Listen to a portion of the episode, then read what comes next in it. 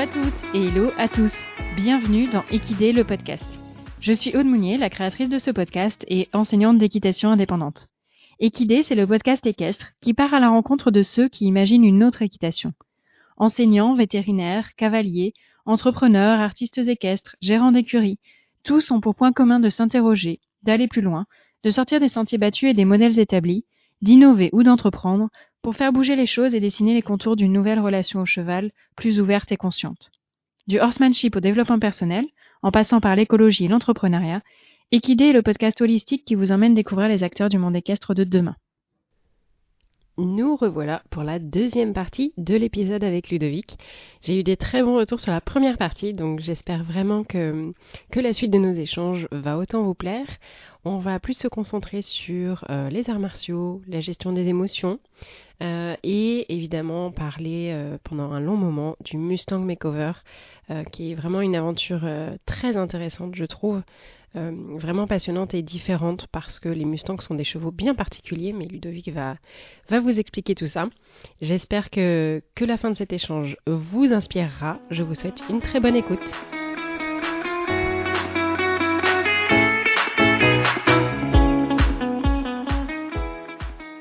Tu parles beaucoup des arts martiaux, alors est-ce que tu peux nous dire un peu euh, euh, concrètement ce que ça a apporté? Parce que tu as dit que tu avais été un enfant assez euh, très Oui. timide mais très turbulent, et là maintenant Ouais. que tu es un adulte euh, pas timide et, et très calme avec tes chevaux, qu'est-ce qui s'est passé entre les deux?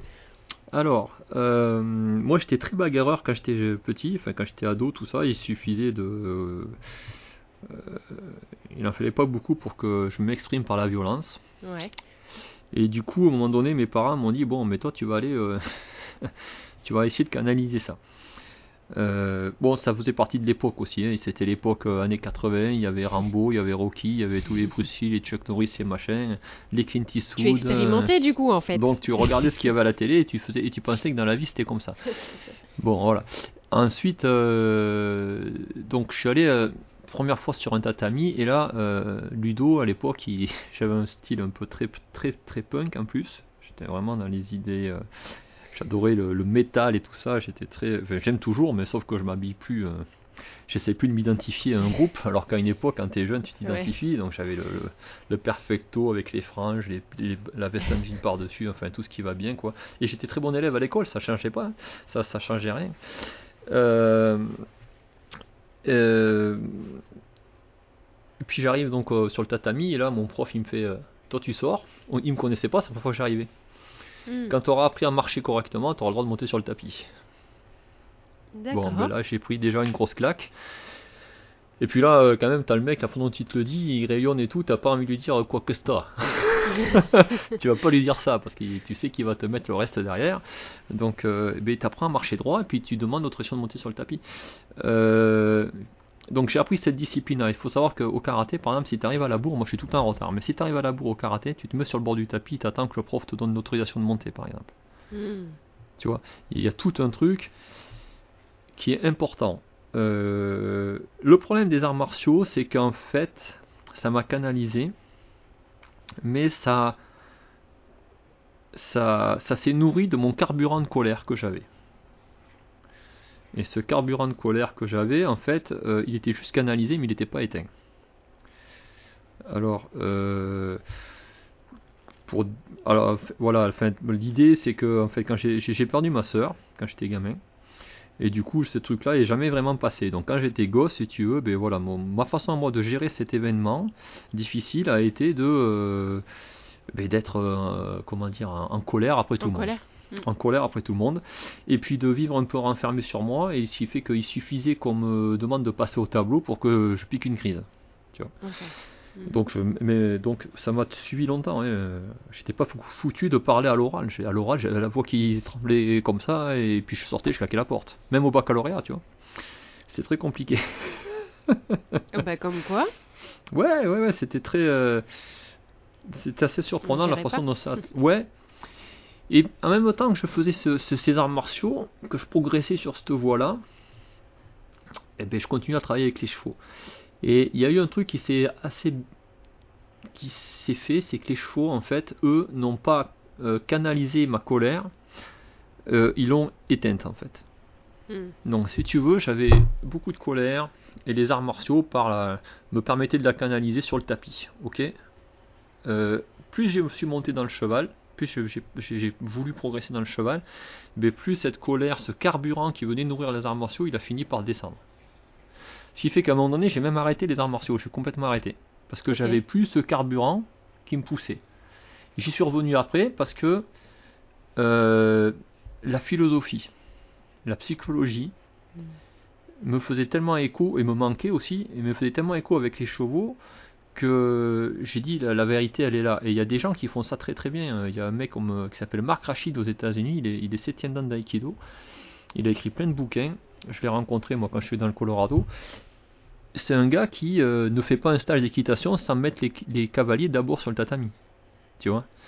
Et cette idée de l'aïkido qui, est de ne pas. euh, qui, est de créer des déséquilibres et d'en profiter et sans jamais forcer co- contre l'adversaire en fait, donc contre le cheval, et d'avoir une gestion de l'espace et du mouvement, ce qu'on fait nous aussi avec les chevaux en fait. Cette histoire de notion d'équilibre instable, tu la retrouves beaucoup dans les arts martiaux. Et il y a aussi le problème de gestion des émotions. C'est-à-dire que comme j'explique à mes élèves, le problème qu'on a avec les chevaux, c'est que nous on y va euh, le soir après avoir passé une dure journée de travail ou où on n'est pas forcément très bien, et puis on se dit, euh, bon, on va aller faire du cheval, ça va nous, nous changer les idées. Mais souvent, c'est le cheval qui casse, qui casque euh, par rapport à ça. Quand tu fais des quand tu fais du karaté, par exemple, ou du judo, ou pour différencier le moment du vestiaire et le moment du tapis, en fait, ce qu'il y a sur le dojo, le dojo, c'est euh, le lieu euh, où on trouve le jo, c'est le, lieu, et do, c'est où on trouve la voie. Donc en fait, le dojo, le lieu d'entraînement, c'est le lieu où on va trouver sa voie en fait.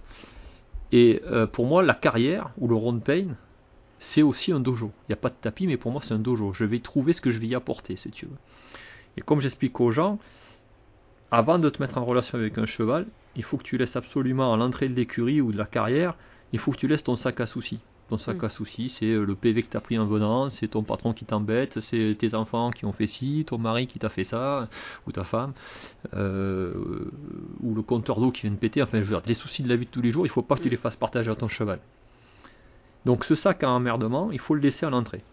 T'inquiète pas, quand tu ressors, il est là, il t'attend, il est sage. Et tu le reprends. Mais tu ne dois pas partager ça avec le cheval parce que ça va te polluer. Sur... Alors là, on va... c'est pareil, si on rentre là-dedans, on va parler de ça toute la soirée. Mais pour être avec les chevaux, pour être bon avec les chevaux, il faut effectivement avoir ce qu'on appelle un excellent timing, un excellent tact, hein, savoir demander, savoir quand agir. Et donc pour avoir cet excellent tact et cet excellent timing, il faut avoir- ce qu'on appelle le feeling, un excellent feeling, la capacité à ressentir. Mais pour avoir cette capacité à ressentir, c'est-à-dire d'être attentif à l'autre, il faut avoir être soi, euh, il faut avoir créé une forme de vide en soi, si tu veux. Ce qu'on a, pour créer cette attention. Et dans les arts martiaux, à chaque fois, avant l'entraînement et après l'entraînement, pour séparer le temps où tu es euh, euh, dans la vie active du temps d'entraînement, en fait, on a ce qu'on appelle le CESA, c'est un moment où on s'agenouille et où on fait le vide avant de s'entraîner. Hmm. Qui nous permet, mais on le formalise si tu veux vraiment.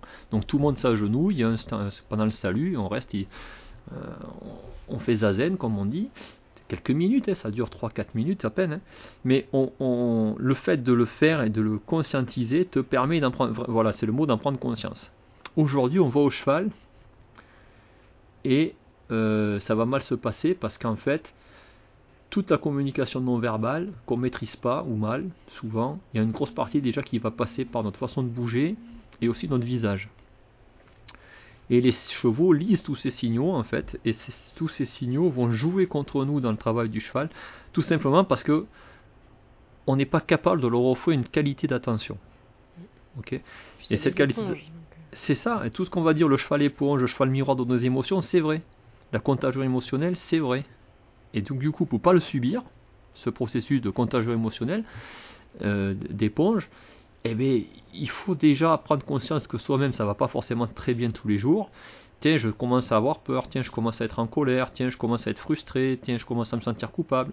Eh bien, il faut un petit peu conscientiser ça, l'intellectualiser, pour le laisser à l'entrée de la carrière et pas être capable vraiment de cette approche cheval euh, que moi j'appelle pour revenir à l'instinct j'appelle aussi j'ai aussi une approche qui est assez méditative mais pas dans le sens euh, comme je te disais, moi je, je, je, suis un gros bosseur, c'est-à-dire que jouer de la flûte ou du tambour pour, pour travailler un cheval, moi ça me fait juste. euh, pour moi c'est folklorique, c'est rigolo si tu veux. Mais c'est absolument pas ce que je fais. Par contre, et ça c'est vraiment la philosophie martiale, c'est que si tu veux être bon avec un cheval, il faut vraiment que tu sois 100% avec lui. Tu peux pas être à 80% avec le cheval. Parce que tu vas pas, il va te proposer des réponses que tu vas pas avoir passées, tu vas pas être bon. Et pour moi, c'est pour ça que je disais qu'un bon cours d'équitation, ça peut être hyper technique, hyper compliqué, hyper pointu, mais ça se fait dans le silence et dans le calme. Mais en soi, c'est déjà une compétence à développer, hein, d'être conscient de ses émotions, Oui. De les analyser, prendre le recul, de dire, ok, là Mhm. je ressens ça, etc., les conscientiser, et ensuite arriver à se mettre dans un autre état en passant par la méditation ou autre, ça. mais tu vois, de, de, de sérénité, etc., avant Mhm. d'aller aborder le cheval. Rien que ça, en fait, ça peut prendre des années à, Toute à une vie. développer. hein. Ça prend Mm. toute une vie, mais à mon sens, le secret, il est là. Mm. Une grosse partie du secret de la réussite avec les chevaux, pour avoir une vraie relation, je parle pas du résultat, on peut avoir du résultat avec les chevaux en ayant une relation pourrie. hein. Mhm. Hein, on voit ça tous les jours. hein. Tu peux avoir des, des chevaux qui sont en comprimé entre le très inconfortable et l'inconfortable, ils font le boulot. Ouais, c'est ce qui fait leur malheur. Parce que Mais ce ils voilà, mais il n'y a pas de vraie relation. Y a pas de vraie relation. Euh, après, attention, quand je dis tout ça, il faut pas tomber à l'inverse, c'est-à-dire prendre le raccourci, dire allez c'est bon, on va s'asseoir dans le pré avec les chevaux, on va méditer. Hmm. Parce que ça, ça va pas non plus de sortir le cul des ronces. Non, on fait en Tu avançant. comprends Ouais. Voilà, il faut, il faut sortir du côté. Nous, en, en France, on a un esprit un petit peu où on veut aujourd'hui, euh, euh, comment dire, même la méditation, on est en train de, ou le côté zen, on est en train de le, le rendre, euh, on essaie de le rendre facile. Comme je, je- je dis tout le temps aux gens en rigolant. quand je vois des stages à gauche, à droite, je dis mais c'est pas parce que tu t'es assis sous un arbre que tu as médité quoi. Mm. Tu vois, c'est pas parce que, enfin, c'est tellement plus compliqué que ça, tellement plus vaste et tellement plus. euh, euh, voilà, c'est- vraiment quelque chose de compliqué. Mais à mon sens, pour être disponible pour le cheval, il faut arriver à faire un petit peu taire notre cerveau d'humain, Mhm. qui intellectualise, qui intellectualise tout le temps. Et on retrouve ça, il y a des. Même, dans- même sans être bercé dans les arts martiaux, tu, tu peux, il y a des films très bons. Tu regardes Le Dernier Samouraï, par exemple, où euh, le, le capitaine américain, là, joué par Tom Cruise, il est embêté parce que parce que euh, il réfléchit trop. Et t'as le japonais qui l'entraîne, qui lui dit tout le temps euh, trop penser, trop penser, trop penser, pas assez instinctif. Et à un moment donné, si tu fais pas le tri dans tout ça, tu peux pas être vraiment bon. Et c'est ce qui fait la différence. C'est pour ça aussi qu'aujourd'hui, depuis quelques années maintenant, parce que moi il y a déjà 20 ans, on commençait à connaître ça, quand tu es sportif de haut niveau, tu as tout le temps un sophrologue derrière toi. Ouais, mais en équitation, on est un peu. euh, on- ça commence depuis quelques années là, mais la préparation mentale, la sophrologie et tout ça, c'est des Mm. choses très très récentes. Et voilà, et c'est là qu'on paye, euh, on, on a été très mauvais sur ça. Mm. Et, mais pour moi, tu vois, le truc c'est que on ne devrait pas attendre d'être euh, au championnat de France pour s'intéresser à ça. Pour moi, la préparation mentale, c'est la base, que ce soit pour le cheval ou pour l'humain. Donc on devrait la faire dès le, ber- enfin, dès le berceau, dès le début de l'apprentissage en fait. C'est les bonnes habitudes mentales qui font qu'on va bien, travailler. hein. Euh, comme on dit, en fait, si tu veux, moi je fais beaucoup de sport parce que euh, voilà, j'ai toujours vécu comme ça. Le- L'entraînement physique fait en sorte que ton corps soit pas un obstacle à ta progression. Et l'entraînement mental, ce qu'on appelle la méditation, le zen, ce genre de choses, fait en sorte que ton esprit ne soit pas un obstacle à, ta, progression. Et donc il faut faire les deux, mais il faut pas attendre, c'est comme les Pollandans, il faut pas attendre d'être euh, degré 8 d'équitation pour pouvoir se dire, je vais faire, je vais alterner des épaules en dents et des hanches en dents. Parce que ça veut dire, t'as fait quoi tout le reste du temps? Tu t'en es foutu en fait? Alors que c'est tellement. Si la guérinière te dit que l'épaule en dents c'est l'aspirine de l'équitation, ça prouve bien que c'est super important, il faut s'en occuper de suite. Il faut l'installer de suite, il faut pas attendre d'avoir 10 ans de pratique pour se dire, on va faire une épaule en dents. Tu comprends ce que je veux dire? Et la Mhm. préparation mentale, l'aspect mental de tout ça, que tu l'appelles la sophro, le zen, qu'est-ce que c'est la sophro? La sophro, c'est du zen occidentalisé. Parce que le zen, la méditation, c'est trop compliqué pour un esprit occidental. Donc, on fait une forme de méditation guidée où on t'apprend à sentir les différentes sensations de ton corps, tout ça, par une introspection. C'est une forme de méditation simplifiée, si tu veux. Mais ça marche très très bien. Mais il faut pas attendre d'être- au niveau régional, en équipe de ligue, enfin, ou en, euh, je sais pas comment ça s'appelle en équitation, mais euh, pour pouvoir s'intéresser à cet aspect-là. il faut l'intégrer de suite, de Mhm. suite. C'est, c'est, tu peux pas, enfin moi je comprends pas qu'on puisse faire autrement. Aujourd'hui avec le recul, je pense pas qu'on puisse, c'est pas sérieux de faire autrement. Ça demande de, de former euh, les enseignants, etc. Mais ça Mm. commence à, ça commence quand même à, à être intégré. J'ai une question qui, je reviens à, à un sujet que tu as abordé tout à l'heure, mais euh, qui n'a plus rien à voir avec ça. Ouais. Euh, tu travailles beaucoup avec les pur sang arabes, Oui. ce qui est relativement atypique. Est-ce que Mm. tu peux nous raconter? En plus, tu as parlé beaucoup d'endurance, donc euh, Ouais. Alors, c'est le lien. Ben, alors voilà, si tu veux, euh, moi j'ai toujours aimé le sport. Pas forcément la compétition, parce que je t'ai dit, j'étais très euh, anxieux, tout ça, donc je, je, je me mettais, je me facilement, je me soustrayais à, à ce genre de contraintes. Parce que euh, quand je faisais une compétition, même, dans, même en karaté, ce que tu veux, j'y pensais une semaine avant, donc c'était pas bon. Ouais, ouais. Ça avait ses angoisses tout le temps. Et bref, mais tout ça, ça m'a totalement quitté. Par contre, maintenant, je suis d'un jeu m'en foutisme, mais alors, mais royal.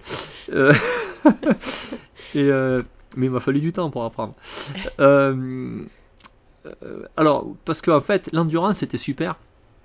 C'était la seule discipline qui pouvait faire des compètes à cheval sans savoir monter à cheval en fait.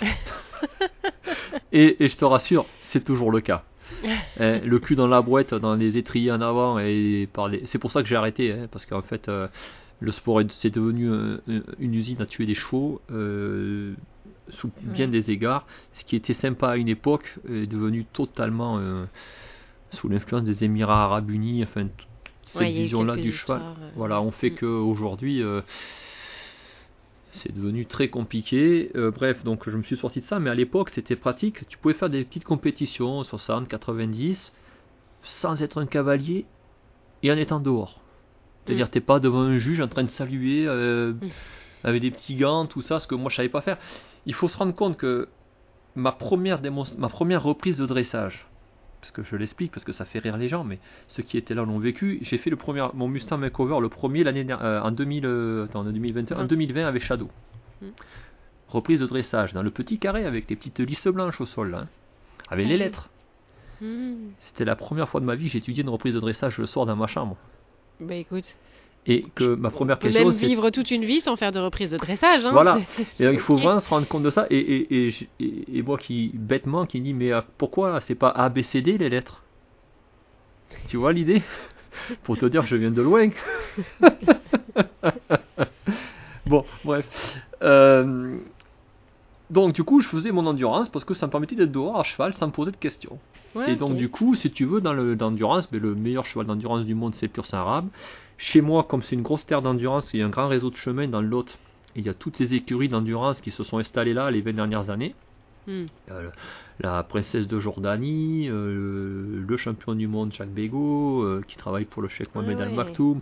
Tous ces gens-là sont à 10 minutes de la maison, à gauche ou à droite, toi, tu vois. Donc, donc il y a beaucoup de dénivelé chez moi et beaucoup de chemins. C'est-à-dire c'est pas c'est des collines donc c'est pas trop cultivé donc tu peux passer un peu partout et tu as vraiment des kilomètres et des kilomètres de chemin. Et notamment tu as l'endurance de Montcuq donc très célèbre endurance les deux les deux jours des les deux fois 100 km de Montcuq.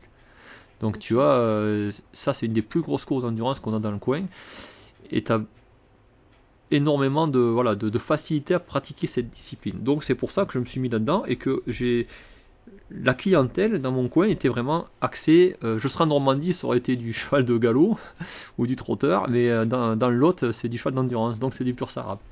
D'accord. Ok. Et par Et contre, après, j'adore ces chevaux parce qu'ils ont une exubérance, une, une gaieté, une explosivité, une tonicité que Ouais. c'est des entre guillemets. Alors il y a beaucoup de. Par contre, les cowboys ils les aiment pas trop en France. Alors qu'aux États-Unis, il faut quand même savoir que c'est derrière le Quarterhorse, c'est la deuxième race la plus présente aux États-Unis Ah ouais. notamment en reining, le pur arabe. C'est vraiment d'excellents chevaux. Mais effectivement, ce sont des chevaux qui t'amènent à la méditation aussi, parce que c'est des chevaux de feu. C'est-à-dire qu'ils sont, euh, ils sont pétés d'adrénaline. Si toi, tu passes ton temps à rajouter de l'huile sur le feu, Hmm. ben c'est explosif. Mm. Donc ces des chevaux-là, si tu veux pouvoir faire de la liberté avec eux, pouvoir coopérer avec eux, il faut que tu arrives à les, les abaisser un petit peu et pas à les rallumer tout le temps.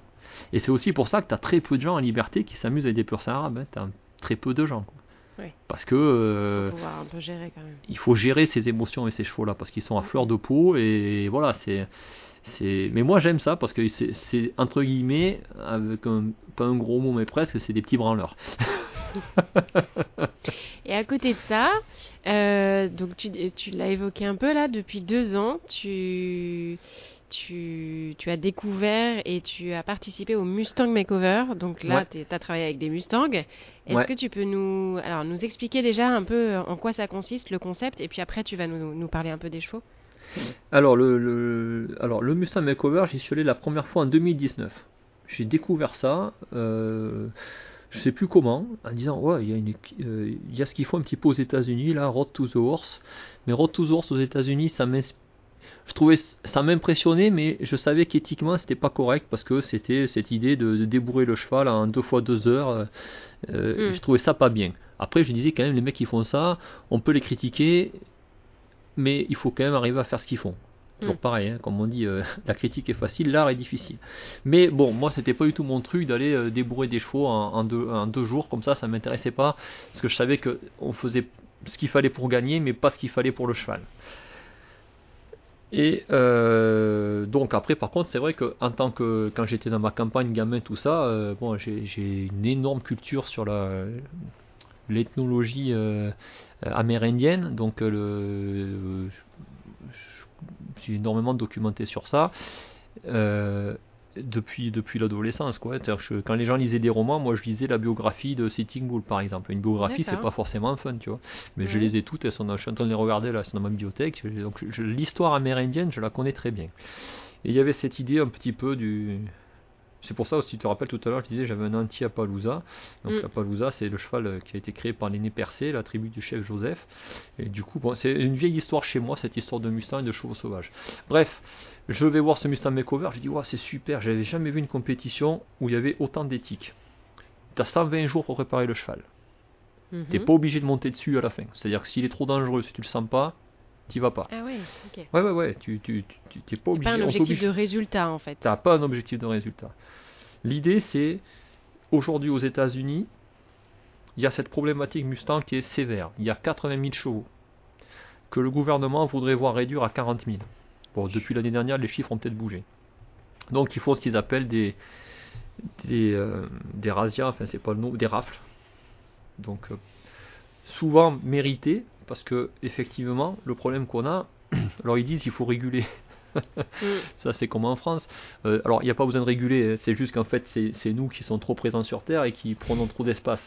Mais sinon, il n'y avait pas besoin de réguler. Et comme on a tué beaucoup de loups, de pumas, tout ça, il y a beaucoup moins de prédateurs. Donc, effectivement, il y a une problématique de régulation, peut-être. Mais il faut savoir que surtout, c'est qu'en fait, il y a beaucoup d'hectares que les éleveurs de vaches là-bas. euh, leur discours, c'est écoutez, vous êtes gentils avec vos chevaux touristes, là, vos chevaux sauvages, c'est joli sur le drapeau, mais, mais nous, on a des humains à nourrir et donc des vaches à faire bouffer. Donc euh, vous virez vos chevaux que nous on puisse faire passer nos troupeaux. L'idée Ouais, de base c'est ça. Aux États-Unis, le Mustang, le cheval, on peut pas abattre de chevaux aux États-Unis. hein. Donc euh, tu peux aller qu'au sud au Mexique ou au nord au Canada. Il est protégé. La problématique des brumbies en Australie, elle est réglée différemment. C'est-à-dire que quand il y a trop de brumbies, on appelle des copains chasseurs, on prend les fusils à lunettes, on monte dans les hélicoptères et on passe la journée à tirer des chevaux. Là-bas, c'est interdit. Donc on rafle des chevaux. Euh, par exemple, l'idée de, par exemple, pour, pour euh, chaman, c'est ce qu'on appelle là, c'est encore différent, c'est ce qu'on appelle un emergency rescue, c'est-à-dire que sur une, un territoire donné, il y avait 1000 ou 1200 chevaux, là où les spécialistes, les biologistes disaient qu'il ne pouvait y avoir que 200 chevaux.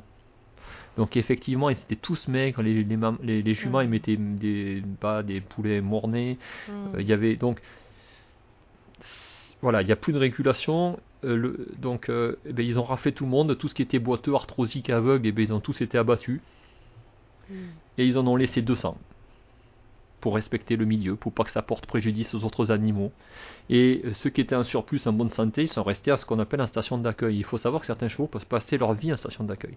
Une fois qu'ils rentrent en station d'accueil, ils n'en ressortent pas sauf s'ils sont pris, achetés euh, par des gens qui veulent des Mustangs ou euh, par des associations. Euh, donc euh, l'idée en fait c'est euh, les gens comprennent pas trop le, le côté Mustang, ils pensent qu'on va capturer des Mustangs pour s'amuser entre humains. C'est pas du tout ça. Euh, les Mustangs, ils sont déjà capturés. Quoi qu'on fasse, Mustang Makeover ou pas Mustang Makeover, les Mustangs sont capturés. Parce Mm. qu'il y en a trop, donc ils les concentrent. C'est des camps de concentration. Dans tous les cas, ils sont, sont capturés. Le Mustang Makeover, lui, s'est dit ok, on va essayer d'en sortir quelques-uns.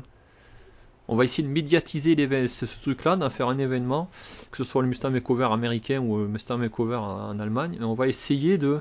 Ben, si on peut en sortir une vingtaine déjà, en Allemagne, c'est ce qu'ils font. Chaque année, ils en sortent 60. Il y en a 20 qui sont médiatisés à travers l'événement, mais ils font 4 convois de 20. Euh, 80, pardon. 4 convois de 20.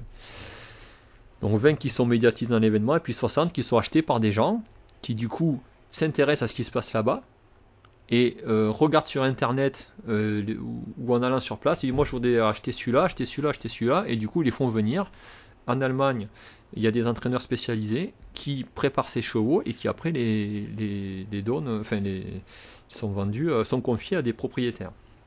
Mais ça peut être toi, tu pourrais dire voilà, moi j'ai craqué sur, euh, sur le troupeau de, de l'Oregon à Warm Spring, j'ai vu ce cheval qui me plaît, est-ce qu'il y a moyen que je le récupère? Oui, on va t'expliquer que ben, il faut que tu payes 8000 euros pour aller le chercher, parce qu'il faut qu'il prenne l'avion et tout ça, mais techniquement, tu peux l'acheter. Ok. Et ça fera un cheval de moins malheureux en station d'accueil. Tu vois, Mm. l'idée c'est ça. Et euh, au Mustang Makeover, il y a vraiment un souci du bien-être du cheval. Tu vois, dans les- le cahier des charges qu'on signe, on a l'obligation, euh, interdiction de. Il ne peut pas vivre en box, il peut vivre que dehors, en troupeau. Alors bien sûr, une fois que tu as fini euh, de lui mettre le licol et tout ça, hein, tu peux pas, si tu le lâches dans le pré directement en arrivant, tu le rattraperas jamais ton cheval. Mais au bout de 15 jours, en général, il faut que le cheval il soit dehors, avec des copains. Donc, au niveau du cahier des charges, c'est très, on n'a pas le droit non plus de les alimenter, par exemple, avec des céréales. D'accord. Donc, on a une liste de fournisseurs et on doit acheter chez eux. D'accord. Donc, moi, depuis que je suis au Mustang Makeover, par exemple, j'ai découvert la marque Pure Fit que je connaissais pas. Parce que moi, je donnais du Linavena pendant des années ou euh, du, euh, du Royal Horse. Tu vois? Alors, il n'est pas du tout question de critiquer ou pas les trucs, mais moi, du coup, alors, si tu as un Mustang, céréales, céréales euh, interdites. Point barre. Ferrage interdit, sauf avis vétérinaire. D'accord?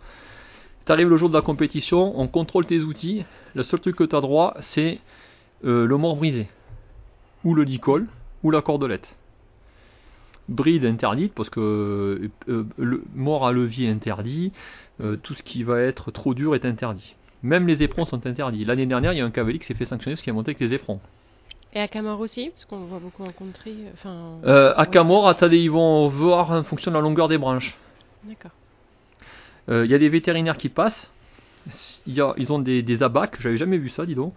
Euh, euh, en fait, en fonction de la taille du cheval, on t'attribue des box. Un petit cheval un, a un box à sa taille, mais un grand cheval ne va pas dans le même box que le petit cheval. Un grand cheval a un grand box. La nourriture, tout ce qui est filet, machin, tout ça, c'est interdit. Un cheval, ça mange au sol. Et il y a des mecs qui surveillent. Sur la station de, sur la, carrière d'échauffement, t'as pas intérêt à mettre un coup de, talon violent à ton cheval hein, ou un coup de stick parce que t'es sanctionné direct. Donc il y a un vrai vent, un vrai souci de bien-être du cheval. Il y a un vrai souci de essayer de donner une chance à ces pauvres chevaux qui sont là-bas euh, dans la misère. Et il y a un vrai souci aussi de questionner.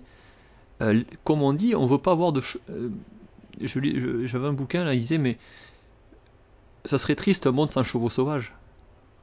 On n'y pense pas parce que pour nous il y a toujours des chevaux sauvages quelque part dans notre tête. Mais demain il pourrait arriver qu'il n'y ait plus un seul cheval sauvage. Et ça serait trop triste. Donc euh, euh, l'idée c'est de qu'ils puissent continuer à avoir des chevaux sauvages, mais pour ça, vu que la vraie question on peut pas la traiter, la vraie question c'est euh, la démographie galopante humaine. Ouais. Bon, ça, personne n'aura le courage de le traiter, et pourtant, à un moment donné, il faudra bien s'en occuper. Mais, euh, du coup, qu'est-ce qu'on fait de ces pauvres chevaux? Parce que, alors, il y a des gens qui vont te dire, oui, euh, on n'a qu'à les castrer.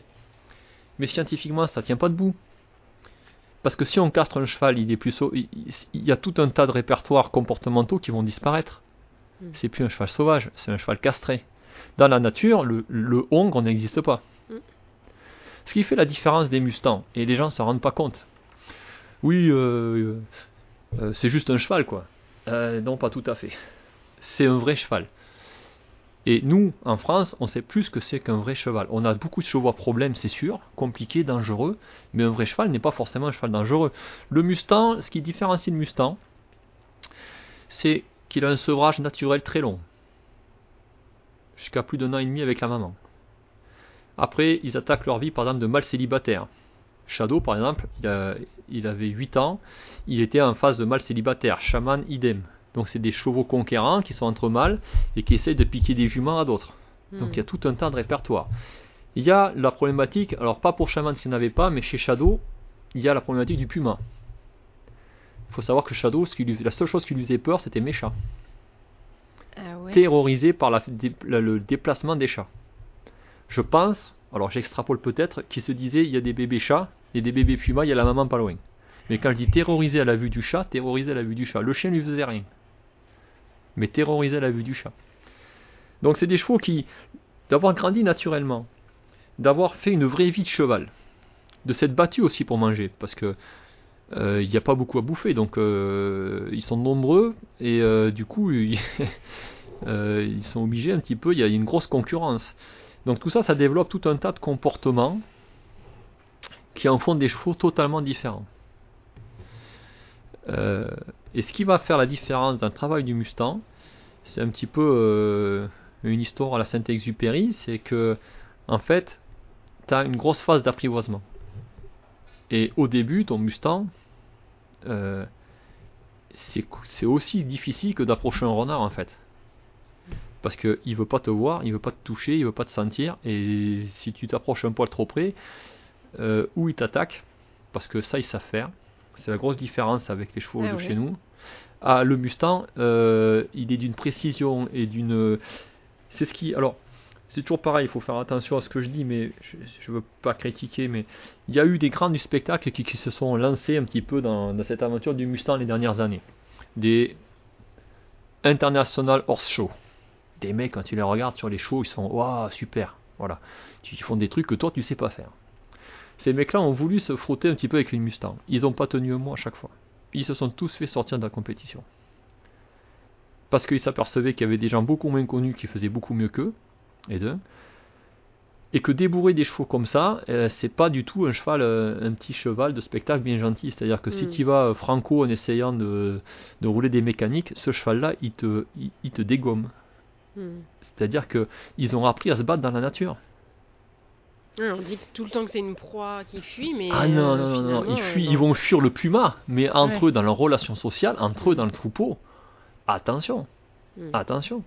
Ils savent se, ils, ils- se laissent pas marcher sur les pieds. Et tu peux pas, autant mes purs arabes, tu vois, si j'ose la voix ou je peux faire un peu, euh, ouais, c'est bon, recule, machin, ils vont se barrer, ils vont se dire, Mm. oh, papa, ok, papa, il est pas content. Le Mustang, il te dit euh, presque, il va faire, ouais, allez, viens. Et mais tu le sens, tous les, même Hélène Roche, tu vois, qui est venue voir Shadow plusieurs fois et Shaman et tout, euh, elle te dira qu'il y a quand même quelque chose de vraiment différent au niveau de l'ancrage de ces chevaux, quoi. Ouais. Ils ne reculent pas, et si tu leur casses la gueule, ils vont te casser la gueule. Donc si ton approche de travail, elle est trop virile, sans psychologie, trop directe, t'échoues. Et alors, toi, ton rôle, qu'est-ce qu'il est... en quoi il a consisté, pardon? Euh, ben, mon rôle, il a été de. Ben, moi, sur une année, j'en ai sorti 4 au final, parce qu'il y a eu Bud et Akuna. Euh, Akuna, elle est chez une amie, une élève à moi. Elle avait un an et demi, donc elle, elle, était, euh, elle, a, elle a eu de la chance parce qu'elle a été sauvée euh, in extremis, parce que à un an et demi, si tu veux, les gens là-bas, ils l'auraient laissé volontairement jusqu'à 5 ou 6 ans en station d'accueil, parce qu'un an et demi, ça se monte pas, donc Ouais, euh, qu'est-ce que tu veux t'embêter avec un cheval si jeune? Euh, Bud, lui, euh, il avait 12 ans, donc tu imagines 12 ans entiers sauvages. Hmm. Ok, tu vas pas lui apprendre la suite de l'histoire, parce que lui, il a déjà un gros vécu. Et Shadow et Shaman, ils avaient 8 ans. Euh, L'idée pour mal, moi maintenant.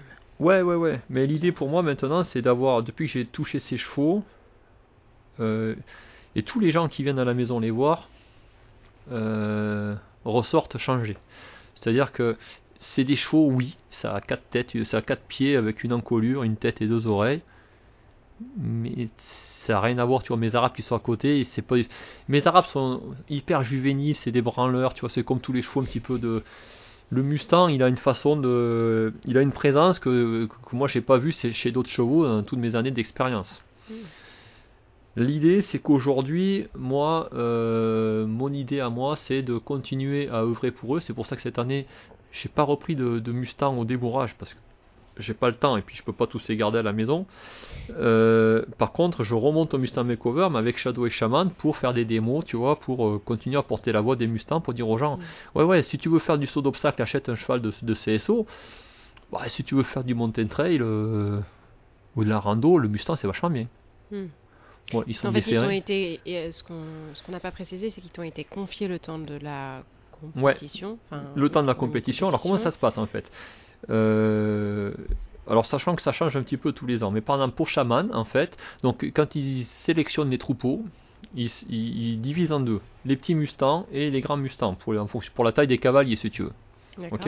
Et par exemple pour Shaman, enfin cette année, l'année dernière, on n'a pas eu les photos, on a eu accès qu'aux caractères. Ah Décrits par les gens qui sont là-bas, qui les observent, ils disent voilà, celui-là il est comme ça, celui-là il est comme ça. Et on nous a demandé de choisir. Donc c'est comme ça que les chevaux nous ont été attribués. Euh, le cheval, tu vas le chercher à l'aéroport, donc il arrive en avion, donc là il faut, c'est, euh, c'est super, enfin c'est une angoisse et en même temps une excitation. Donc Ouais. il faut que ton van il soit graissé de partout, il faut pas qu'il y ait le moindre truc qui grince, faut pas faire peur au cheval. Parce que la seule chose que ça se fait chez les chevaux, dans la petite préparation qu'ils ont pendant un mois de quarantaine avant de prendre l'avion, ils apprennent à marcher en longe, mais mètre par mètre, si tu veux. Donc, il- euh, donc on- dans l'aéroport, c'est un aéroport spécialisé à Francfort ou à Liège pour les animaux. Donc c'est une ferme à l'aéroport, il y a les vaches, il y a tout ce que tu veux, mais il y a, il y a, euh, ils font des couloirs très étroits et en fait tu as l'humain qui avance avec le cheval et au bout du couloir il y a le van. D'accord. Mais le cheval, si tu veux, il voit même pas que c'est un van, si tu veux. oui. Donc en fait, il rentre là-dedans, il faut fermer tout doucement sans faire claquer ni rien, et puis après tu prends la route Ah oui. et tu roules. Et tu le décharges ben, à la nuit tombée pour moi, parce que moi il y a quand même 14 heures de bagnole à chaque fois. Et tu le décharges dans un round pain, euh, en galva, euh, avec des barrières assez hautes parce qu'il faut pas qu'il saute. Euh, et tu recules ton van là-dedans et tu laisses, tu ouvres tout et puis tu laisses le cheval se débrouiller un petit peu pour descendre. Et le contrat, c'est après de le présenter 4 semaines, euh, mois plus tard à Aix-la-Chapelle. Donc c'est une ville de, destinée au cheval, parce qu'il y a des grosses installations là-bas. Il y a eu les Jeux Olympiques, Mm. c'est le CHIO, donc c'est assez vaste. Et en fait, tu as trois, trois épreuves. Tu as une épreuve de, trail, donc euh, passer des portails, euh, franchir des bâches, euh, tracter, tirer quelque chose au sol, enfin tout, vraiment tout ce qui va se ressembler à un mountain trail, plus ou moins élaboré. Tu vois, cette année, on, devait croiser des gens qui poussaient des poussettes, hein, ouvrir un portail, qu'est-ce qu'on devait faire, passer entre des frites, euh, enfin, il y avait plein de petits trucs comme ça. Des reculés en L, ça ils aiment bien, les reculés en L ou en Mm. U, tous ces trucs de maniabilité, là ils aiment bien ça. Euh, ensuite, il y a une épreuve de dressage. Donc là, c'est des volts, des demi-volts, euh, des petites volts au galop, au trot, avec un changement de pied, euh, bien sûr, pas en vol, mais tu, tu- dois pouvoir prendre le galop à gauche ou à droite. Donc voilà. Avec des arrêts, des reculés droits, des petits déplacements latéraux. Et ensuite, tu as ce qu'ils appellent le Magic Mustang. Donc là, c'est euh, l'expression libre. En fait, euh, donc tu dois faire. Tu as 4 minutes en fait pour euh, ben, montrer le maximum que tu peux. Donc là, c'est plutôt le côté un peu chaud. Tu vois, donc euh, Mm. euh, donc c'est assez complet comme truc. Il faut savoir que tu te retrouves quand même à Aix-la-Chapelle, c'est une très grande arène.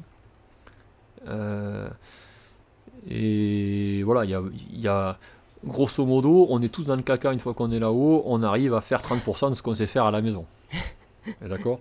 Et tous, hein, tous, tous, tous. On est tous en dessous du niveau qu'on peut faire à la maison parce que les chevaux, même en les ayant préparés, c'est grand, les éclairages, la musique, le, euh, la proximité des autres chevaux, l'angoisse, l'inquiétude, tout ça, enfin le stress fait que fait que oh, ben, on peut pas tout faire et qu'on réadapte en permanence le truc.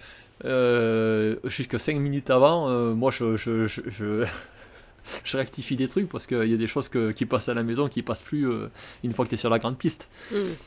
Donc, euh, donc voilà. Mais c'est une expérience. gardé les deux chevaux? J'ai gardé les deux chevaux. Alors, la petite histoire pour ça, c'est. alors, le premier Mustang que j'ai eu à la maison, c'était Shadow.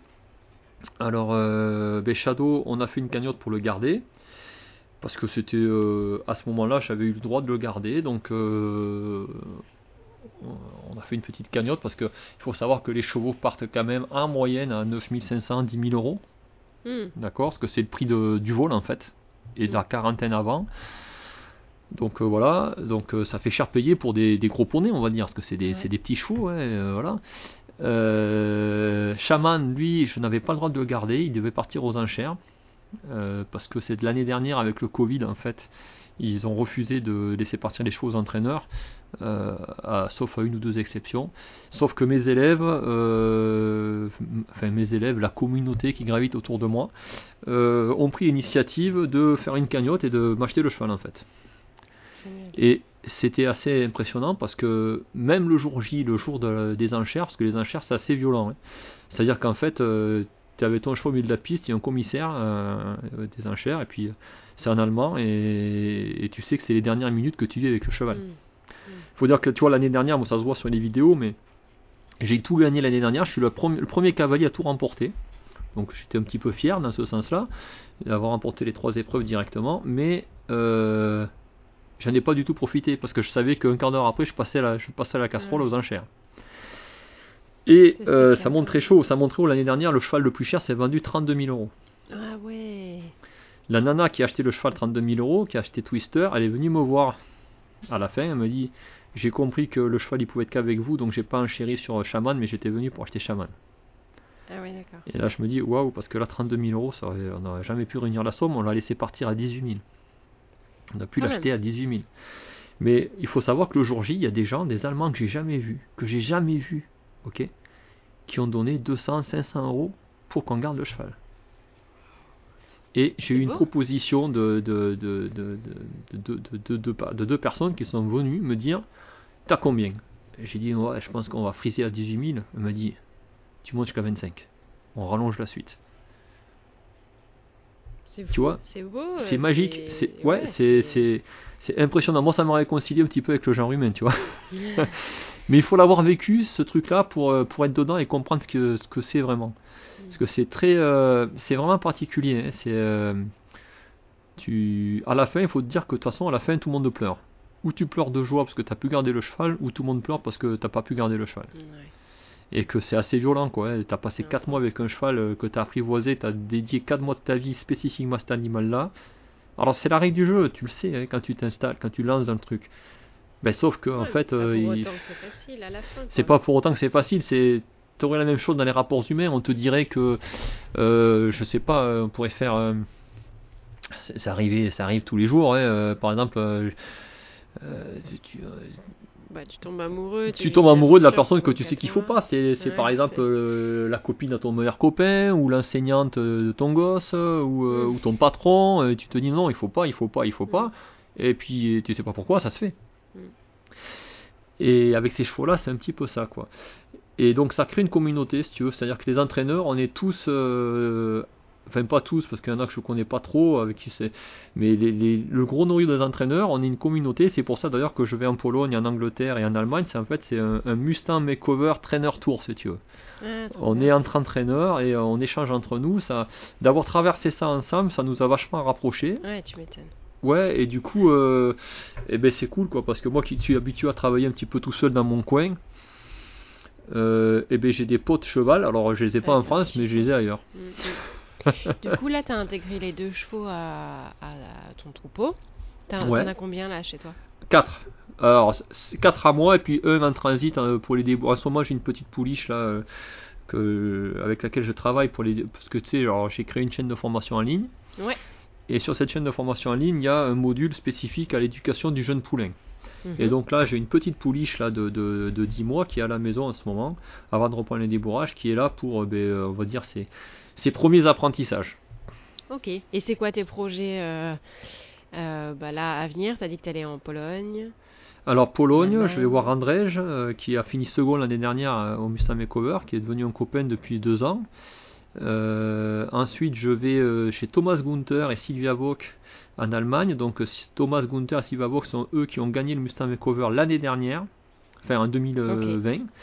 Euh, donc c'est aussi devenu des super copains.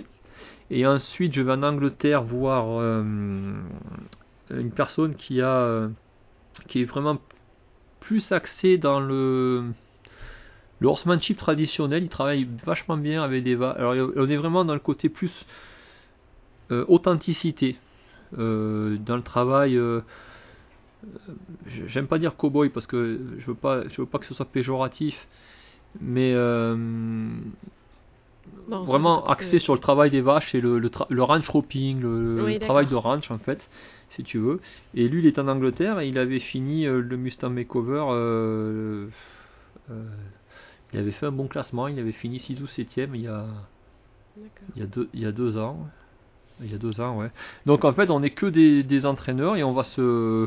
bon, on va échanger un petit peu, chacun sur nos spécialités. Et, et, et c'est vachement bien, c'est des trucs. On va mélanger nos élèves, tout ça, mine de rien, c'est pas des trucs que tu vois facilement en France. En France, euh, si tu es élève de un tel, il faut surtout pas que tu ailles voir un autre. hein. Donc euh, c'est assez compliqué, mais. euh, Avec tes chevaux, c'est quoi les, les projets? Avec mes chevaux, euh, ben, c'est. ou- Alors les deux arabes, c'est de vraiment essayer de continuer à performer, euh, mais vraiment d'approfondir en dressage. Ouais. Donc là, il faut l'idée, c'est, euh, euh, je sais pas s'il entendra ce podcast, mais l'idée, c'est qu'avec eux, dès que j'ai du temps, je ferai des descentes chez Hervé Morel Ok, ouais. pour bosser l'équitation de travail. Euh, mais vraiment, vraiment, vraiment. Alors je m'étais dit cette année, je le contacte et puis je le fais. Et parce que j'avais pas l'intention de forcément. Je voulais monter au Mustang Makeover, mais juste pour faire le jury, tu vois. euh.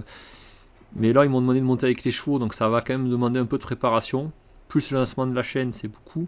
Donc je sais pas si j'aurai le temps d'aller chez Hervé Morel, mais si j'ai pas cette année, c'est l'année prochaine. Mais mon objectif là, à venir pour les prochaines années, c'est ce type de travail là. Et avec ce type de gars-là, parce que euh, j'ai que des bons retours et que ça m'intéresse d'apprendre avec ce monsieur.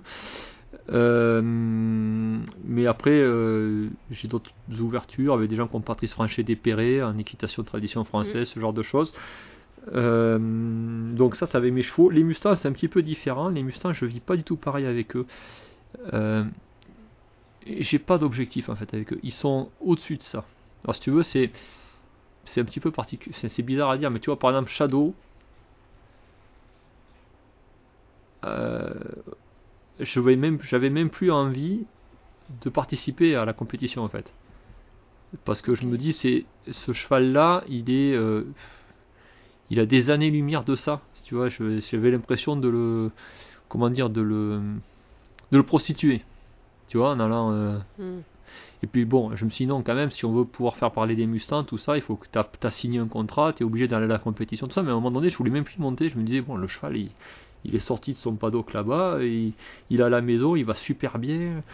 Euh, il est tellement au-dessus de. Et, et Shaman, c'est pareil, si tu veux, j'avance avec eux dans le travail.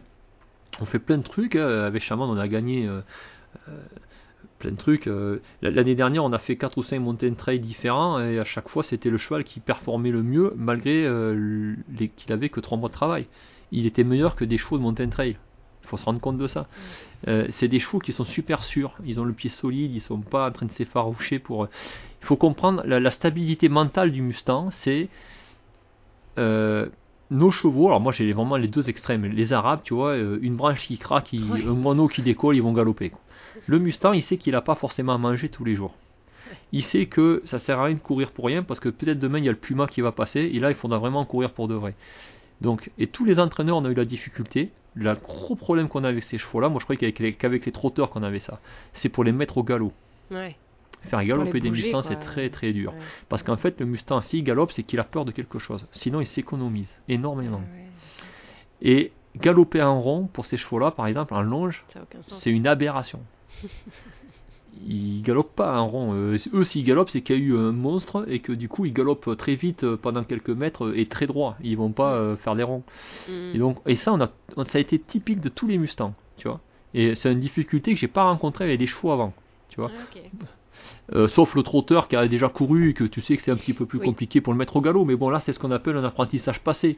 Donc c'est différent. Le cheval, à chaque fois qu'il a pris le galop, il a été sanctionné. Donc euh, bon, à la fin, il prend plus le galop. Ouais, alors que là, c'est intrinsèque. euh, C'est ouais, c'est totalement différent. Donc ils sont euh, voilà, c'est des, des chevaux qu'au final j'avance avec eux, on fait plein de trucs. Là, on est en train de mettre en place ce travail à deux chevaux, en liberté, tout ça ensemble.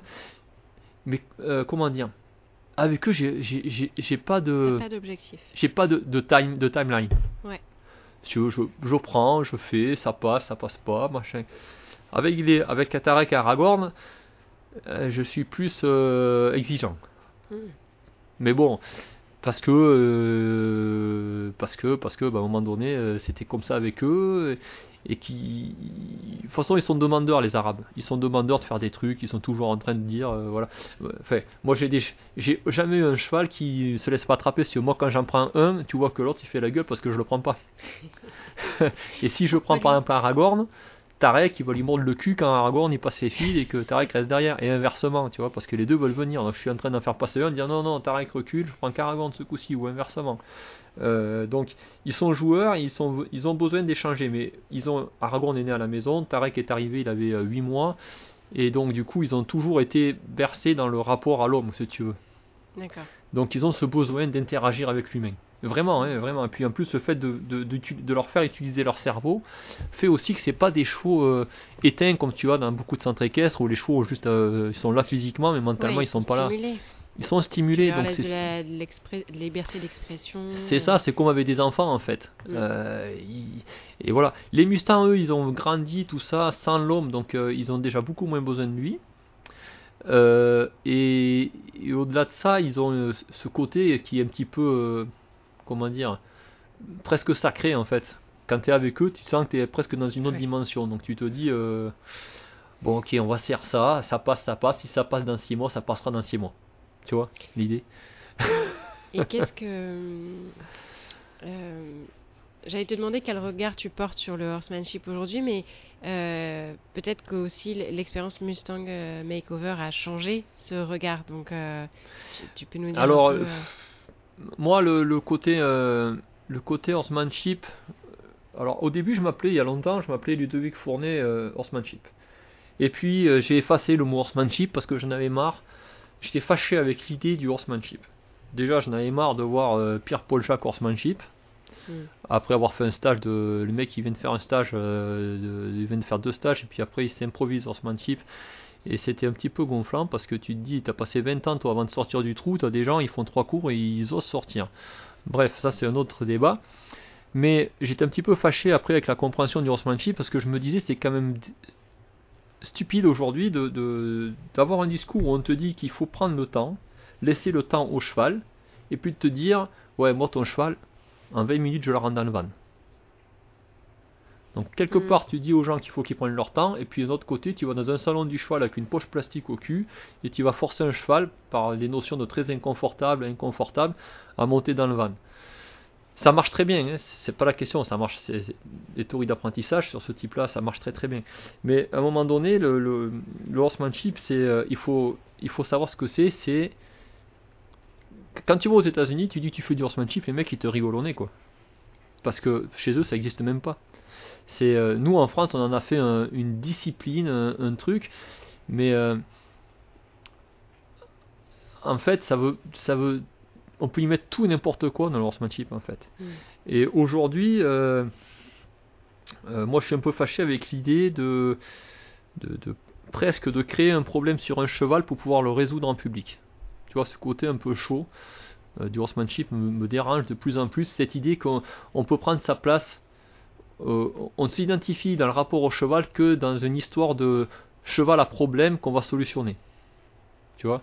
Attention, moi j'arrive, je sais ce que c'est, euh, je vais te montrer que moi le cheval euh, avec moi ça va marcher.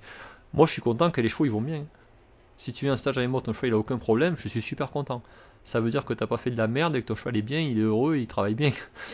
Donc si- tu veux, il y a ce petit truc là qui m'a un petit peu gêné à un moment donné. Et c'est pour ça qu'après je suis parti sur la dimension éthique. J'ai dit, il y a un problème, ce qui me manque dans cette idée-là, c'est l'éthique. L'éthique, c'est qu'est-ce que tu acceptes de faire, qu'est-ce que tu te refuses de faire, en Mm. fait. Et donc là-dedans, euh, euh, j'ai- transformé donc euh, LF Horsemanship en éthique horse développement, parce que ben, et horse développement, ça veut dire entraînement du cheval, et avec la notion d'éthique, c'est-à-dire qu'il y a des choses que je me refuse, et, et puis voilà, et puis c'est tout. Et, et puis après, ben, comme à l'instar d'Andy Boo, je me suis intéressé euh, pareil à, à tout ce qui était théorie d'apprentissage. Et donc du coup, ben, j'ai appris encore plein de choses. C'est comme ça que je me suis rapproché d'Hélène Roche, c'est comme ça que, j'ai rencontré euh, plein d'autres personnes aussi. Et je me suis... euh, j'ai des- les théories d'apprentissage, hein, le horsemanship traditionnel, ça on tu vas chez Parelli, euh, Hmm. tu lis, tu- le bouquin de Parelli que j'avais adoré en 2003, je le lis aujourd'hui, je trouve plein d'erreurs dedans. Mm. Tu vois, je dis, oh là là, attention, ça c'est de la bêtise, ça c'est de la bêtise, c'est de la bêtise. Ouais, parce que la Euh, science a apporté beaucoup d'autres Et ouais, et ouais, et ouais. Et donc, euh, et puis peut-être dans 10 ans, euh, ce que je te dis aujourd'hui, je trouverais ça tellement stupide. clair. Ouais. Moi aussi, souvent, je me dis, oh, 20 ans, on va découvrir d'autres choses et en fait, j'aurais eu tort. Ouais, c'est ça.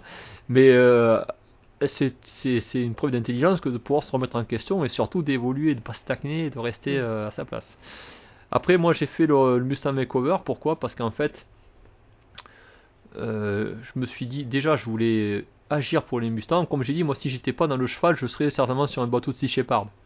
J'ai toujours eu cette idée dans la tête. J'ai dit, le jour où j'arrête le cheval, c'est que j'ai pris l'embarquement chez Sea Shepherd où je me suis euh, mis dans, une- dans ce type d'activité en fait. Mm.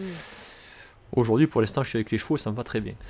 Mais euh, c'était mon moyen à moi. Il y a des gens qui vont adopter, il y a des gens qui vont donner euh, euh, à des fondations pour les humains, il y a des gens qui vont. Chacun agit à sa façon. Moi, ma façon d'agir pour euh, essayer de changer le monde euh, dans le bon sens, c'est de, ben, de, de participer à la sauvegarde des Mustangs. Donc voilà, ça c'est ma petite fenêtre de tir à moi, c'est la mienne que j'ai choisie et c'est celle qui m'intéresse. Ensuite, il y avait aussi le fait quand je et ça c'est le côté comment dire pas compétition mais le côté alors le mot ça serait quoi? Euh, parce que c'était pas c'est pas du tout la compétition je fais d'ailleurs je fais partie des entraîneurs ouais challenge ou je fais partie des entraîneurs moi qui ont demandé plusieurs fois là à ce qu'on arrête la compétition pour le Mustang Makeover je leur dis on n'a pas besoin d'avoir euh, un classement à la fin Mm. et, euh, et je l'avais déjà dit l'année dernière, je l'ai redit cette année. ils sont peut-être en train de changer ces choses-là, de voir comment ils peuvent le changer, bref. Mais l'idée, c'est à un moment donné, c'est comme de faire des arts martiaux sans jamais elle été prouvée une fois. Oui, ça Euh, permet quand même de se de Faire le point sur où tu, Ouais. voilà, se situer, savoir où tu en es, qu'est-ce que tu vaux pour de vrai, euh, tu vois. Et euh, pour moi, ça a été l'idée de me dire, ok, là maintenant j'ai un vrai Mustang, un vrai cheval sauvage à la maison. Il veut pas te voir. En plus, il s'est enlevé le licol dans la nuit. Démerde-toi, Ludo, il faut que tu y arrives. Hmm. Eh ben, je peux te dire que tu adaptes ta. tu es obligé de réfléchir quand même. hein. Parce que quand tu as un cheval sauvage, inattrapable et sans licol, parce que moi c'est ce qui m'est arrivé avec Shaman, euh, Shadow non, mais alors, les deux di- différents à l'approche. Mais Shaman, il m'a fallu 3 semaines pour arriver à l'attraper quand même. 3 semaines. D'accord Euh, y a. Tu te lèves le matin, il a plus de licol. Mais tu dis maintenant comment je fais? Parce que, euh, ok, euh, je peux monter, prendre un cheval, l'attraper au lasso, mais ça, euh, il faut déjà savoir extrêmement bien le faire, extrêmement bien le faire. Et puis, j'ai pas du tout envie de commencer ma relation avec mon cheval comme ça. Ouais. Donc, euh, ben, qu'est-ce que j'ai fait? Ben, Je me suis assis dans le foin. Et comme le renard de Saint-Exupéry, j'ai attendu que petit à petit il vienne me voir. Et puis après, j'ai euh, pris euh, euh, des longes et puis j'ai envoyé des petites longes comme ça à côté de lui, tout ça. J'ai fait, euh, j'ai j'ai fait comme je pouvais pour arriver à, à, à me challenger tout ça. Mais je ne pouvais pas me dire en me disant Ok, Ludo, tu dis que tu fais du horsemanship, tout ça, mais euh, bon, il y aurait un moyen de, de, de savoir un peu ce que tu as dans le ventre. C'est pas loin, c'est en Allemagne et tu vas pas. C'est comme de dire que tu es un super coureur à pied, mais tu jamais fait un marathon. Mm. Tu vois, non, je suis désolé, moi, si je suis un super coureur à pied, il faut qu'au moins une fois dans ma vie, je sois allé faire un marathon, parce que courir dans les bois chez moi, euh, c'est bien, mais il faut que je sache ce que je vaux quand même à un moment donné. Pas par rapport aux autres, par rapport à moi. Tu vois? Et euh, donc, c'était la deuxième motivation qui fait que je suis allé faire le Mustang Makeover. Et qui fait que je trouve ça génial. Et moi, j'ai fait que le conseiller. Et il y a plein de Français aujourd'hui euh, que j'ai conseillés qui ont, qui ont candidaté pour pouvoir le faire cette année. Ouais, super. Donc la mission elle est remplie parce que Ouais. cette année il y a eu trop de Français qui ont candidaté, ils ont été obligés d'en refuser. Bon, à la Bon. limite. Ils- comme je leur dis à ceux qui ont été recalés, je dis c'est pas grave, vous vous demanderez l'année prochaine. Ouais. L'idée c'est qu'il y ait des entraîneurs, c'est tout. Puis plus il va y avoir de monde et peut-être que plus on pourra Ouais. ramener des Après tu vois, après ça reste, ça- ça- c'est quand même assez euh, révélateur aussi de l'esprit français, c'est que alors les Allemands ils ont une super culture équestre, hein, euh, ils ont vraiment une grosse culture équestre. Mais en France, je sais pas si ce genre d'événement fonctionnerait. Ouais. Tu vois, on n'a pas du tout cet esprit-là. Et euh, je, je- je pense même qu'en France, ça marcherait pas du tout, ça intéresserait personne. Il n'y a pas cette, euh, cette, euh, on est encore un peu en retard sur ça, je pense. Alors justement, comment tu vois euh, le monde équestre à l'avenir, toi? Euh, je le vois comme. euh, ben, je, je le vois de. C'est un petit peu mitigé. C'est-à-dire que je pars du principe qu'il y a des mecs comme Parelli ou Andy Booth, ça fait euh, 30 ans qu'ils sont là-dedans. Il y a des choses qui ont bougé. Mais pas assez profondément à mon sens. C'est-à-dire qu'aujourd'hui, tu vas faire tes steps, tu vas faire tes trucs, tu vas faire. euh, tout en étant. euh, comment dire Sans que ça change réellement. C'est-à-dire que. Mais c'est comme moi avec mes clients, c'est-à-dire que les gens qui viennent, pour moi, ce sont souvent des particuliers qui ont leurs propres chevaux. C'est pas les, les institutions. Mm. Ok. Euh, la Fédération française d'équitation, qui est vraiment pas une amie à moi, euh, n'a jamais pu intégrer vraiment ce que nous on faisait, Mm. à mon sens. Et d'ailleurs, c'est pour ça qu'il faut d'abord être BPGEPS entre guillemets cursus classique et ensuite aller se former par exemple chez Andy pour Tout pouvoir avoir un diplôme. Que Alors que pour moi, euh, la formation, par exemple, type celle d'Andy Booth, devrait se suffire à elle-même. Tu vois, ça devrait être reconnu en tant que tel, ou comme la formation Parelli, elle devrait être reconnue en tant que telle. Euh, donc il y a quand même, il n'y a rien de plus insupportable d'aller à Chantilly et d'entendre un colonel ou un mec euh, te dire ouais, moi ça fait 50 ans que je monte à cheval, euh, l'éthologie j'en fais de tous les jours. T'as juste envie de lui dire c'est pas possible de dire ça. Est-ce que moi je te dis que je fais piaffer tous les chevaux? Je lui dis je sais pas faire ce que tu fais et tu sais pas faire ce que je fais. Chacun son métier. Mais euh, cette idée-là, elle est fausse. Hmm. Donc je trouve que moi par contre ça ça n'a pas assez avancé. Et je pense pas que ça avancera beaucoup plus parce que les instances décisionnelles freinent des quatre fers. Oui, il faudrait Ah, que ça. ça avance plus dans le fonctionnement du monde équestre en France, Ouais. c'est ça que tu dis. C'est ça, il faudrait que ça avance plus dans le fonctionnement du, du monde équestre en France. Aujourd'hui, euh, les gens commencent à, on le voit, hein, à s'inquiéter de la, du- de la mouvance animaliste qui regarde un petit peu le, le- Mm. le monde équestre. Ouais. Alors moi je dis, tant mieux, c'est très très bien. Parce que ça va nous pousser à nous adapter. L'erreur à faire, ça serait de les critiquer, de les insulter et de bloquer. Ils ont des choses à dire et ils ont des choses à dire qui sont souvent vraies. C'est-à-dire que des chevaux qui vivent 24 heures sur 24 en intérieur, sans contact social, à bouffer du granulé et à se faire tabasser, c'est interdit. À mon sens, ça devrait être interdit. Ça, c'est pas faire. Ça, faire n'importe quoi. C'est passer sa vie avec les chevaux sans jamais avoir pu les rencontrer. Euh, il faut euh, qu'on change, il faut qu'on s'adapte, il faut qu'on évolue. Et si euh, la mouvance animaliste, euh, enfin moi, tu m'interdiras jamais de monter mon cheval. Là, le gars qui va venir me voir, euh, si j'aime bien leur discours, le gars qui va venir me voir pour me dire non, c'est pas bien de monter à cheval, je vais lui parler du pays, si tu veux. Mais parce que les extrêmes sont pas bons. Par contre, l'avantage des extrêmes, des extrémistes, des extrêmes, c'est de mettre un curseur et toi, après, à toi de positionner le tien. Et aujourd'hui, il y a beaucoup trop de maltraitance, beaucoup trop de mal-être chez les chevaux, comme euh, à la chasse, comme ce que tu veux. Et il faut réellement se poser des questions. Il faut qu'on évolue. On ne peut pas rester sur nos positions actuelles. Il faut qu'on évolue. Et on pourra évoluer, mais ça c'est comme euh, au niveau national, si tu veux, à condition que les instances décisionnaires, c'est-à-dire la fédération par exemple, décident de faire avancer les choses Ouvre le débat déjà. Ouvre le débat. Moi, je suis très très content aujourd'hui qu'on s'intéresse à cette question du bien-être animal, de l'éthique, tout ça, parce que euh, on peut pas. euh, tu sais, le, le problème du horsemanship, c'est que tu peux faire du horsemanship dans les techniques et tout ça, mais avec une philosophie qui soit la même que tu as dans une équitation plus Mm. traditionnelle. Et en fait, le bien-être du cheval, tu peux être horsemanship euh, machin chose, bien-être du cheval, et ça veut pas dire que le, ton cheval il vit dans le bien-être. Mm. C'est pas parce que tu fais de l'équitation et tout que ton cheval il, il- il est heureux dans la vie. Il y a des gens qui ont pris l'équitation étho ou comportementale ou ce que tu veux comme un livre de recettes. Donc ils ont pris des techniques, mais ils n'ont pas changé le fond en fait. Et ce qui compte, c'est le fond, c'est quel rapport on veut aux chevaux, comment on veut échanger avec eux, comment on peut leur rendre leur cerveau. Ce sont quand même des mammifères très évolués avec qui on partage. Je suis désolé de le dire. Il y a, des choses qui me, qui me, malgré que ce soit tenu des discours par des gens que je respecte énormément, mais quand j'entends il faut pas faire d'anthropomorphisme, euh, je, mets des gros guillemets à cette phrase-là. Parce que, ok, il faut peut-être pas faire d'anthropomorphisme, il vaut mieux faire de l'anthropomorphisme. Ce qu'il faut pas faire, c'est de l'anthropodénie. C'est pas moi qui le dis, hein, c'est des scientifiques, hein, c'est des gens comme France Deval, euh, euh, comme euh, Temple Grandin, des gens qui ont écrit beaucoup de bouquins qui sont très connus. Si tu prends le cheval, ou le chien ou le chat, ce sont des mammifères, ils, appartiennent presque à la même branche que nous. Et euh, la neuroanatomie de ces animaux-là, de ces mammifères, et la neurochimie, à une ou deux structures près, est identique. C'est-à-dire que ton cheval, il a un hémisphère droit qui commande la gauche, un hémisphère gauche qui commande la droite, à part pour les naseaux. Il y a des circonvolutions, il y a des hypothalamus, des hypophyses, des cervelets, euh, des amygdales. Et ça veut dire qu'en fait, du moins pour tout ce qui est le cerveau émotionnel, la gestion des émotions, ce qui nous pose problème à nous en tant qu'humains aussi, eh bien, la structure est la même. Les mêmes structures anatomiques gèrent les émotions dans le cerveau du cheval que dans le cerveau humain. Et tu vas retrouver la même neurochimie.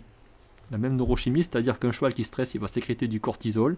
Un cheval qui est content, et c'est comme ça qu'on fonctionne le renforcement positif, on va retrouver le circuit de la récompense avec la, dopamine. On va retrouver l'ocytocine chez la maman pour l'attachement au poulain, qu'on va retrouver chez lui-même aussi. On va retrouver euh, la testostérone, l'adrénaline pour le stress. On va retrouver la même neurochimie. Même neuroanatomie, même neurochimie au niveau du cerveau émotionnel. Ça veut dire quoi? Ça veut dire que le cheval et l'humain partagent les mêmes émotions, du moins les six émotions primaires, c'est-à-dire la peur, la joie, la tristesse, la colère, le dégoût et la surprise. Ton cheval, il, galope, il voit un oiseau, il a sa mimique et son, son comportement de surprise. Ton cheval, il est euh, en colère parce que tu l'ennuies, tout ça, il commence à mordiller, à taper du pied avec l'intérieur, puis ensuite il commence à, râler, il est en colère. Ton cheval, il est content, tu le lâches au pré, il envoie trois coups de cul en pétant la queue sur le dos, ah, il est content.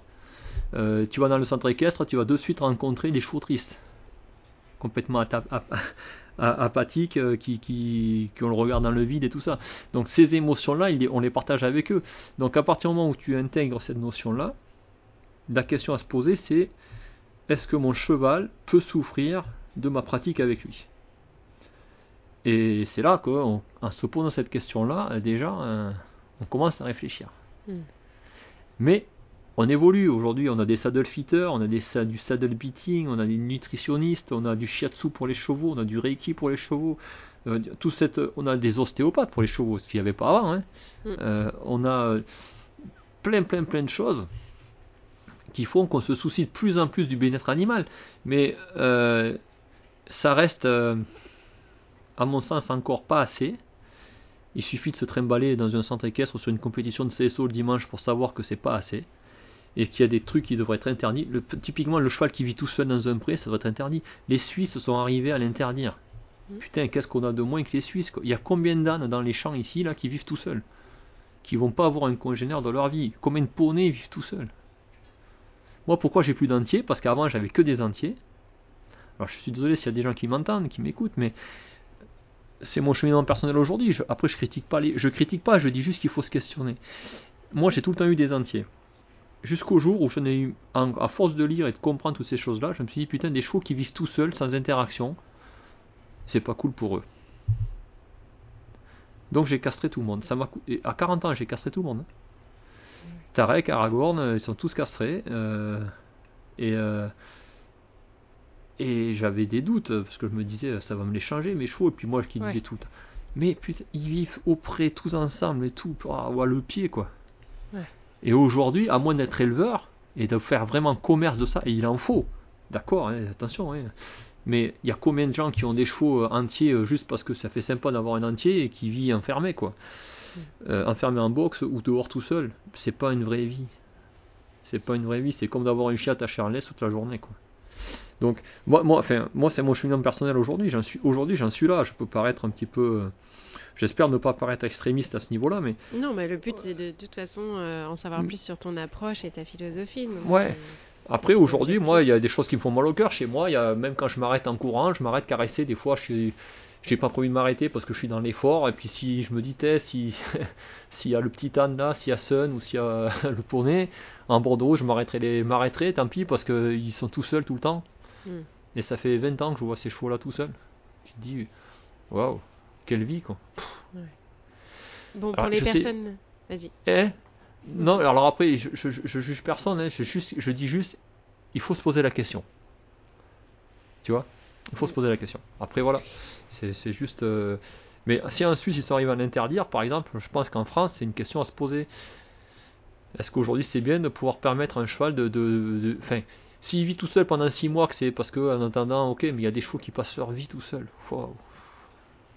Super. quoi. Si, si les gens sont prêts à se poser les questions et veulent euh, t'approcher, du coup, profiter de ta philosophie, ton, ton, ta- ton approche, etc., comment ils peuvent faire? Il y a les stages? Alors il y a les stages, voilà, donc euh, alors je- j'essaye de me déplacer un peu partout, euh, sachant que je peux pas aller partout parce que j'ai pas le temps, mais il y, a, il y a quand même une vingtaine de stages par an. Après euh, il y a la chaîne, la, la page Facebook, la page professionnelle éthique Horse Développement, Ouais. donc là où je mets plein de choses. Je mettrai les liens de toute façon dans le... Voilà, et dans ensuite bon, il y a la petite page Instagram. Bon, je suis un peu moins actif sur Instagram parce que c'est un truc que j'ai pris en cours et je crois que ça fait un an ou deux que je m'y suis mis. Je me suis mis sur le tard aussi. Euh, donc euh, voilà. Puis, Et euh, la pour- Et les nouveautés, donc c'est la, la formation en ligne. Donc euh, j'ai appelé justement donc par rapport à la discussion Instinctive Horse Training Concept pour cette idée de de redevenir intuitif avec le cheval et de passer donc par tout un processus de, de, de- de discipline dans le travail, mais pour au final à la fin s'en affranchir. Et, et puis pour remettre aussi ce- dans cette idée d'intuitif et d'instinctif, ce- ce- cette idée de, se- de, de s'adresser au cheval d'égal à égal. C'est-à-dire que c'est quand même moi le patron, je suis désolé de le dire, donc tu vois, je suis pas. euh, c'est, je, c'est quand même moi le patron, c'est moi qui décide à quelle heure il mange, qu'est-ce qu'il va manger, et puis si on va bosser. Mm. Donc je suis décisionnaire dans, le- dans, le, dans l'histoire. Euh, par contre, dans ma façon d'interagir avec lui, j'essaye d'être euh, le plus éthique possible et, et de prendre le plus possible en considération son bien-être et sa façon à lui de voir les choses. Euh, donc, euh, donc voilà aujourd'hui. Et donc cette formation en ligne, elle a été très bien accueillie. Je suis très content. Je suis même. euh, J'y croyais pas trop, moi, parce que je suis le premier, je me disais, ces formations, c'est. Ouais, c'est forma... Ça fait 2-3 ans que je voulais la lancer, tu vois. Et j'ai dit, non, mais tu peux pas apprendre à cheval hein, comme ça. Et puis, euh, il y en a tellement. il Y en a... Et puis, au final, je me suis dit, ça sera quand même un super complément par rapport au stage. Ça m'a permis aussi de poser exactement euh, comment je voulais enseigner. Ça m'a permis Mm. de me recentrer, de vraiment poser un cadre, de partager vraiment euh, mes idées et la philosophie que je voulais aller dessus. Puis, donc, si tu veux, euh, ça, balaye beaucoup de choses. Ça balaye euh, la sécurité des abords du cheval. Il y a un tronc commun avec des modules, module 1, 2, 3. Donc, c'est vraiment c'est la, formation complète du cheval. Avec, euh, où on part du début et on va jusqu'à la fin avec les changements de pied en liberté, des rollbacks, enfin des, cercles décentrés, enfin toutes ces choses-là. Mais après il y a des modules, donc il y a le débourrage, il y a la liberté à plusieurs chevaux, il y a l'apport des arts martiaux, il y a l'éducation du jeune poulain, il y a euh, la sécurité des abords du cheval. Et, et je crois que j'en oublie un, mais je sais plus. Bref, c'est pas grave. Mais Moi, je voilà, ça reste, ça reste quand même assez. euh, J'ai voulu faire un truc qui soit quand même très concret. Ouais, Et- c'est- atypique, c'est pas forcément des choses qu'on voit. euh, Ouais, ouais, je voulais pas rester. Voilà, je, et, et ce que j'ai voulu faire surtout, c'est. Alors, ça me fait double travail si tu veux, parce qu'en fait, euh, montrer avec mes chevaux, ça me permet de- d'expliquer euh, vraiment la pédagogie, tout ce qu'il faut faire. Mais par Mm. contre, chaque exercice est montré avec un cheval qui sait pas faire. D'accord.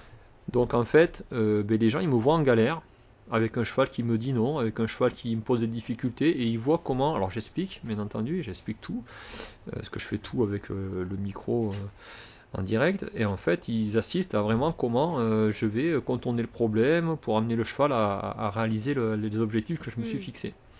Et donc, euh, ça leur permet de, de- parce que c'est comme comment dire, il y a beaucoup de gens qui me disaient oui moi ça nous intéresse pas de de te voir faire, euh, on sait que tu sais faire en fait. Ouais. Par contre, nous, on a des tels problèmes ou tel problème ou tel problème, comment on fait? C'est un peu ce euh, que tu faisais déjà dans le programme Blooming Riders, mais là tu le pousses beaucoup plus loin.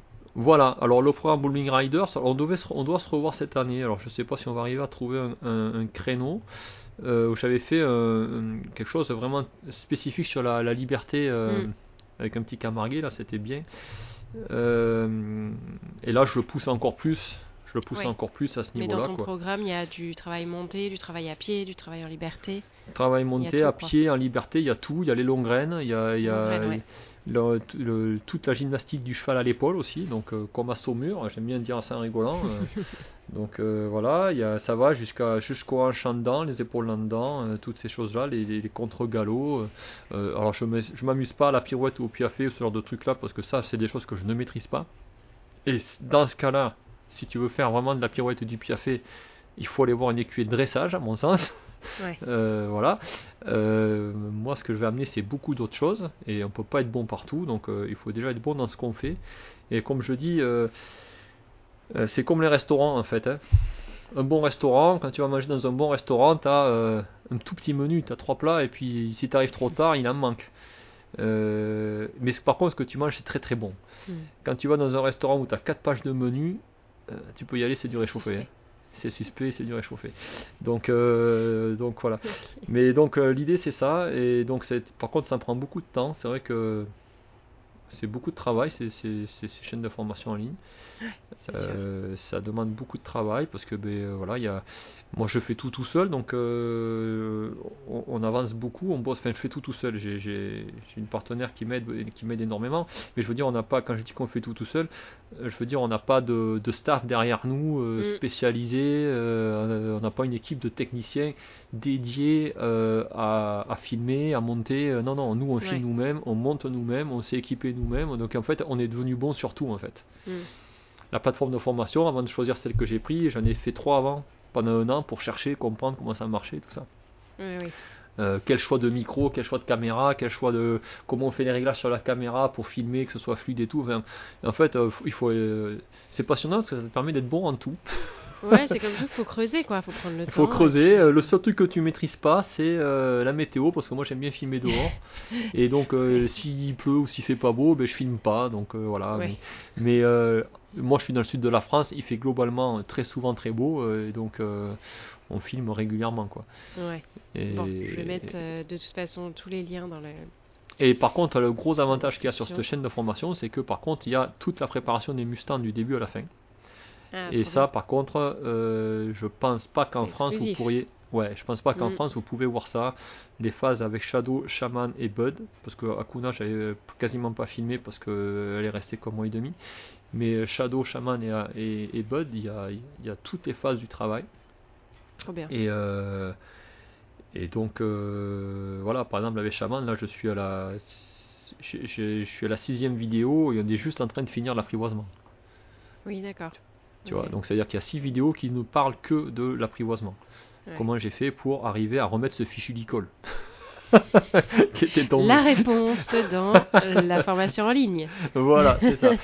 Non, mais par contre, c'est une belle expérience. Euh, je suis. euh, Et alors, dans les autres choses, il, y a- il faut savoir que pour Shaman, il y a une équipe d'Arte qui est venue filmer euh, trois fois trois jours. Et puis ensuite, sur l'événement du Mustang Makeover, ils nous ont accompagnés sur la, la finale et tout ça. Ah, super. Et il y a euh, donc en décembre, ils étaient en train de monter. Et donc du coup, c'est quelque chose qui devrait être diffusé sur Arte euh, début d'année, là, enfin, du moins le premier semestre, donc un documentaire sur. euh, alors je suis pas tout, je suis le fil central du, du documentaire, mais c'est un documentaire qui est global. C'est en fait sur la, ça interroge sur le rapport que l'homme veut avoir avec les animaux. D'accord. Et euh, donc il y, a- il y a plein d'autres personnes, euh, même si le fil central c'est mon histoire de, de Shadow, de Shaman et moi. Euh, mais voilà, ça va parler, ça parle pas que de cheval. Et, et c'est un bon documentaire, comme savent les faire sur Arte. Enfin, je, je l'ai pas vu encore hein, parce qu'il est en train d'être. Non, bah si ça sort d'ici à ce que le podcast sorte, on pourra rajouter le lien dans, le- dans la description aussi. Voilà. Alors après, j'ai pas de news. Je les ai eu en décembre. Ils me disaient qu'ils étaient encore en train de monter. Après, je sais pas. euh, Je, je sais pas du tout. euh, Je sais pas du tout comment ça marche à la télé. Je sais pas non plus, mais on va suivre ça. Voilà. Voilà, voilà. Ok, super. Merci beaucoup en tout cas, encore une fois, pour Merci ton temps et pour tout ce que tu nous as apporté. C'était vraiment très intéressant. Super. Et merci aux auditeurs qui vont nous écouter. À bientôt. À bientôt. Ciao, ciao.